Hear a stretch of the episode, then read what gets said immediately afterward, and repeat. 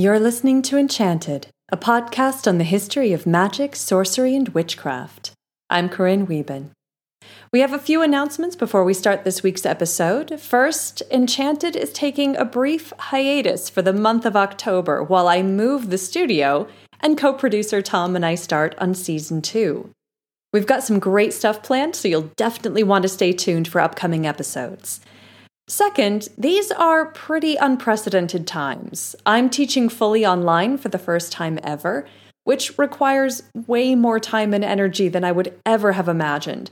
So we've decided to go from a bi-weekly schedule to a monthly schedule for season two. We had a long talk about it, and we realized we wouldn't be able to keep up the current pace of the show without sacrificing the quality. We want to keep bringing you the best stories we can possibly find, and in order to do that, we need to slow our roll just a bit. It'll still be the same great show you've been enjoying, now released on the first Friday of every month. Lastly, today's is a special episode. I sat down recently with Tanner Davidson for his Monster Legend podcast, a weekly podcast about the rumored monsters in the world, and we had a wide-ranging conversation about medieval history and historical films. We debated the scariest creatures in Doctor Who, and Tanner told me the story of West Virginia's Mothman. I've cut together some highlights from our conversation. If you like what you hear and you want to hear more, listen to the full episode over at Monster Legend Podcast, available wherever you listen to podcasts and at monster legend podcast dot com. We've also put a link in the show notes and on our website, enchanted podcast dot net. And with that, let's get on with the show. Hello and welcome to Monster Legend Podcast. I'm your host, Tanner, and today we have a special guest co-host. Hello, Miss Corinne. Hi. Thanks for having me on. I'm very welcome, Hub. So, who are you, Corinne? Uh, so, I'm an associate professor of history at the University of Northern Colorado. I specialize in medieval and Renaissance history, and I'm also the host of the Enchanted podcast on the history of magic. So, when did magic, like history, start? When did that come up? Oh, I, in all honesty, I think magic has been around as long as people have been around. Uh, it's because there are so many things that I think we can define as magic. It's pretty much any ritual or action that uh, gives us access to supernatural powers to change the world in some way. Uh, so I, there is a lot. I, I think um, probably... as soon as people started developing language and ritual and art and things like that, they had magic. What kind of, tell me about your podcast, Enchanted Podcast? Uh, so the podcast started um, because I'm teaching a, a course on the history of magic this semester. Uh, awesome. And I was looking for a podcast that was sort of a storytelling podcast about different magical topics and couldn't find one. And so decided if I can't find one, Uh, and this is clearly what I want to listen to, then I got to make it. Some Someone was like, I want to do this. I can't find anything on this. Yeah. Let's, let's make it. I, I honestly think that's how most podcasts start. I think the host was like, well, I wanted to listen to this podcast and it didn't exist. Sure. Do you find like different um, regions have different histories on magic? Um. Yeah, I think so. I uh, have just started to kind of branch out beyond Europe. Europe is my area of specialization. Yeah. Um, so it's what I'm used to dealing with. But uh, my co-producer uh, a few episodes ago pitched to me an idea on uh, Empress Chen of Wu, uh, who was convicted of sorcery. And so we ended up doing that as an episode. And that was really fun. Um, so I'm... Uh, I think I'm in the middle of putting together an episode right now on uh, a medieval sorceress in Africa. Uh, hmm. So, yeah, so I'm getting to branch outside of Europe, outside of my own area, which is nice. Speaking of magic and medieval folklore, what do you think about the Arthurian legends? Oh, I love the Arthurian legends. Um, I just got to talk about, in the latest uh, episode of Enchanted, I got to kind of name drop uh, the Arthurian legends because uh, I talk about the Fisher King, um, the idea of this king who's like too wounded to govern, and all he can do is kind of sit and fish, and he has to wait for a knight to find a cure for him. Um, and I use that kind of as an analogy for King Henry the Sixth, the beginning of the Wars of the Roses, who, um, for reasons we still don't understand, kind of seems to go catatonic for a while uh, and can't govern the country, and kind of his enemies get to gather their power, and that ends up creating the Wars of the Roses. Um, what do you think about the? I think there was a there was an author. A King Arthur? Oh, that's a really good question. Um, I've heard a lot of arguments for and against. Yeah. I think, I mean, one of the most convincing arguments that I've heard is the idea of um, kind of at the end of the Roman era in Britain, uh, there may have been Uh, a military commander of some kind that kind of united people together to fight off invaders. Um, but yeah, I, I think probably there was once a, a figure like King Arthur. I don't know if it was the King Arthur that we tend to read about in the Arthurian legends. Probably those are, you know, like many legends, those are kind of taking reality and kind of uh, building it up to something grander. So I don't know if there was a King Arthur in the way that we think of King Arthur. I think there probably was a, a high king that united Britain for a little bit uh, in order to kind of create peace. Yeah. What about Robin Hood? Oh, I think that's another good one. I don't, there are so many medieval stories that that it kind of makes me wonder if there was, in fact, somebody like that. Um, we don't have any records for a kind of woodland bandit at the actual time of, like, King Richard and Prince John.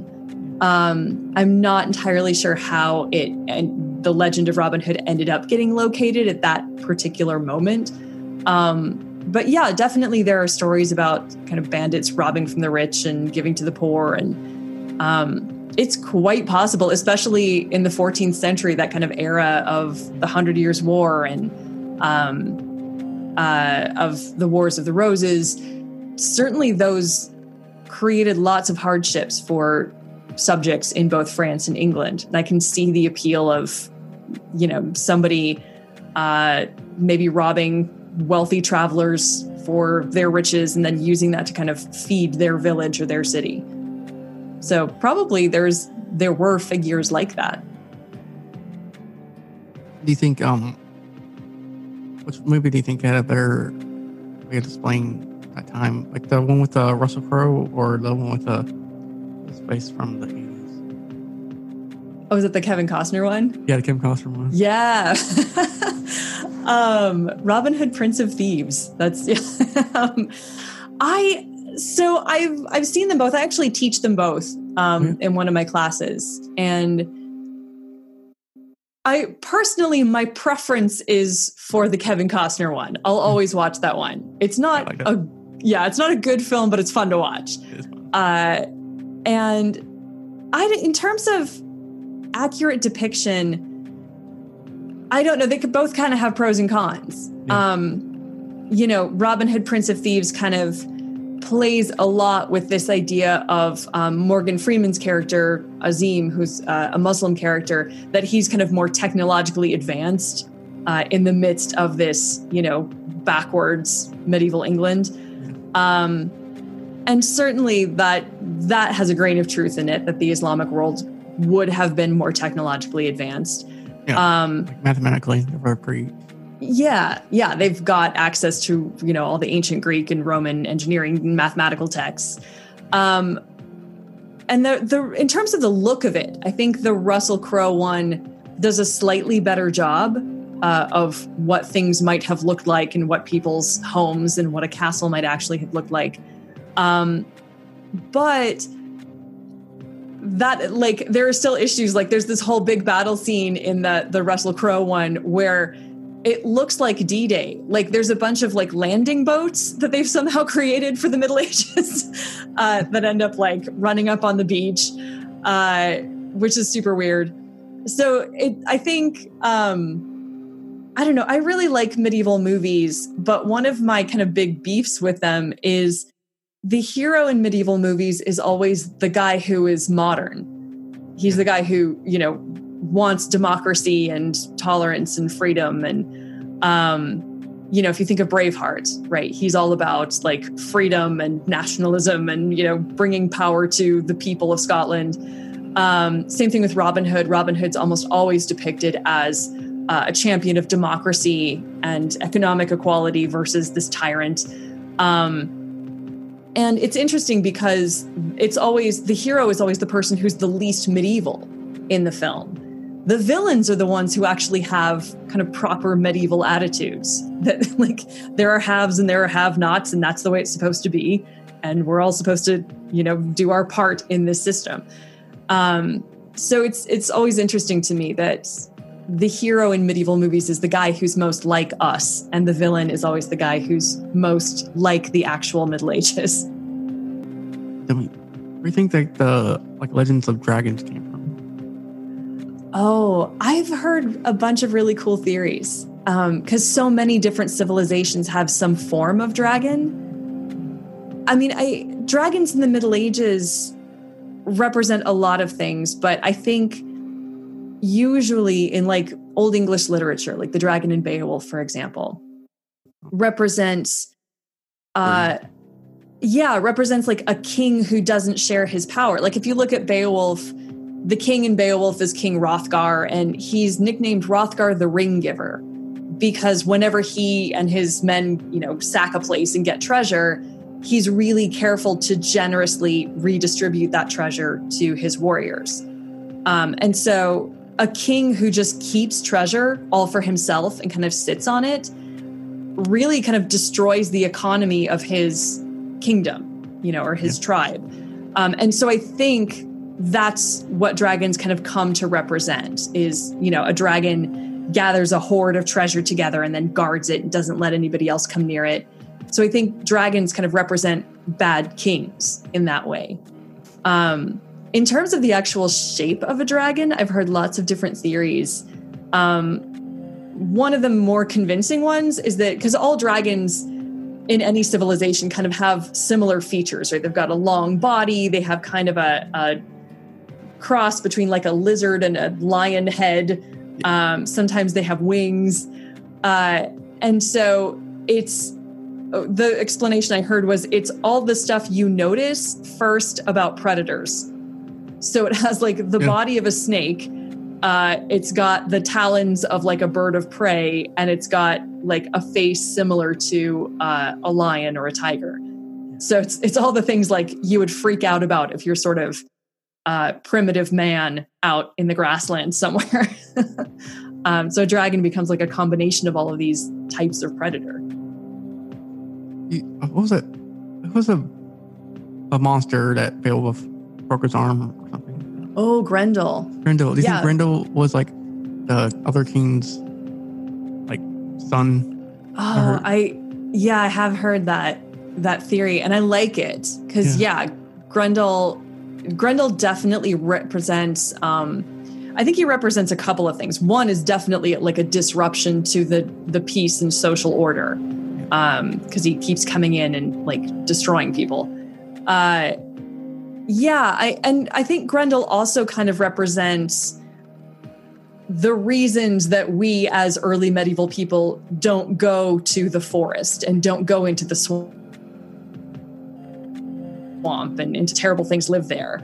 So I think Grendel also kind of represents the danger of of the world outside of civilization.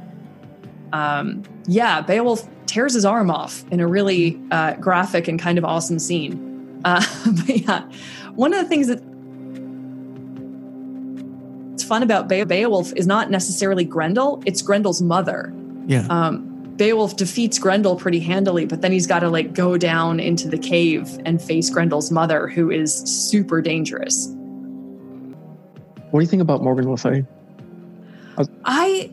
So it's the Arthurian legends are super interesting because they're this kind of hodgepodge of medieval literary genres. So there are parts of the Arthurian legends that are actual medieval, like, chivalric romance, like Lancelot, for yeah. example, and Galahad and the Search for the Holy Grail. Um, those are very kind of twelfth century things to write about. Um, but there are also parts of the Arthurian legends that are clearly part of a much older tradition, probably, you know, either early medieval or maybe ancient Celtic stories. And that's where you get the figures like Merlin and Morgan le Fay. Um, you know, you get Uther and the dragons. Uh, you know, I think, so it's kind of interesting because you get this Celtic tradition that has been there for centuries and centuries, and it gets uh, mishmashed together with the Romantic tradition. So suddenly you've got a world in which you've got Lancelot and Galahad running around looking for the Holy Grail, but you've also got Merlin and Morgan le Fay using magic. What do you think yeah. about the theory of, like, uh, Morgan le Fay being Arthur's sister and them having a kid together who was... Oh, yeah. Uh, Mordred. Mordred, yeah. Yeah. Um, yeah, Mordred, who ends up killing Arthur and, like, destroying yeah. England. Here's my guess. Here's my take on... my hot take on Morgan le Fay. uh, is I think... it represents these, like, older stories and rituals. So if Morgan le Fay kind of represents the goddess figure in the Arthurian legends, then the idea of, like, the king having a child with her is sort of recalling, I think, this older tradition. The fact that Mordred comes out to be super evil, uh, I think is interesting. That, you know, Mordred comes out as this, like, destructive force. Uh, I'm not quite sure what to make of that, but yeah. And it could be, maybe that's the the kind of medieval Christian final take on this, is like, if you do this, if you do these, like, old kind of pagan ritual traditions, this is what happens. Like, the whole country gets destroyed. Uh, do you ever watch Doctor Who? Oh yeah, totally. Yeah. I, I haven't watched, like, the classic ones, but I've watched all of the, the like, new ones. Yeah. Yeah. Who's, who's been your favorite Doctor? Um, uh, I, I know it's hard because they're so they're so different and so great for different reasons. Yeah, I mean, I, I really loved David Tennant's Doctor. Yeah. Um, just yeah, he like he was so lovable and special and awesome, and I I loved him so much that when they brought Matt Smith on, I was like, oh, I'm probably not going to like him, you know, because, like, yeah. how do you beat David Tennant? And then I watched Matt Smith, and he was so good. So I am kind of torn because I loved Matt Smith's Doctor. I love David Tennant's Doctor. I think it's interesting because David Tennant's Doctor was, like, really kind of sensitive and caring and naive. And I liked that about yeah. him. Matt Smith's Doctor, like, was sort of that, but then had these moments where you're like, oh, that guy definitely destroyed planets. Yeah. You know, which is cool. I like... I liked that version too, where it was this doctor who really likes having fun, but he really likes having fun because he's done some terrible things. Um, what was your favorite episode? Oh, I mean, I I love the two Weeping Angels episodes. Cool. Those were cool. I mean, honestly, anything written by Stephen Moffat. Yeah. Um, those are always the best episodes, I think. Um, but the Weeping Angels is so, it's so cool so as a premise. Yeah. yeah and then they, so they did a really good job with both of them. Cause I, that could be a really cheesy way to introduce, you know, a monster, but, yeah. they did, really but they job. did it so well. Yeah. Yeah. Monster for you and Doctor Who? Um, it's a toss up between the Weeping Angels and the Silence. Those are, like, the two that I think of immediately. I mean, the Cybermen are kind of scary too. Yeah, since they're, they're dead yeah. people. Yeah, and they're yeah that they they're humans who've had, like, all their humanity stripped away from them, and they're they're kind of inexorable. Like like you can't reason with them. You know, it's really hard to stop them. So yeah, they're kind of scary. Favorite grim storyteller? Oh, um, I really like Snow White. Oh, yeah. That's the one I'll kind of go back to because there's a lot to that one. Um, I mean, Cinderella's kind of cool too, but I think Snow White is the one that I like. I will read forever. Oh, still work because I'm thinking of the the Disney version. I don't think it's very oh, different. Yeah. um, yeah, the Disney version's pretty different. Yeah. What's frustrating about the the original one is in the Disney one, she just like gets the apple. That's the first time she's ever been tricked. Yeah. You know, and she like eats it and blah.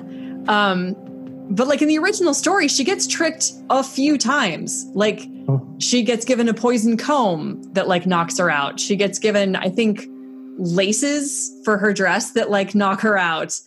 And then like she gets offered an apple. And it's like, girls, stop taking things from people.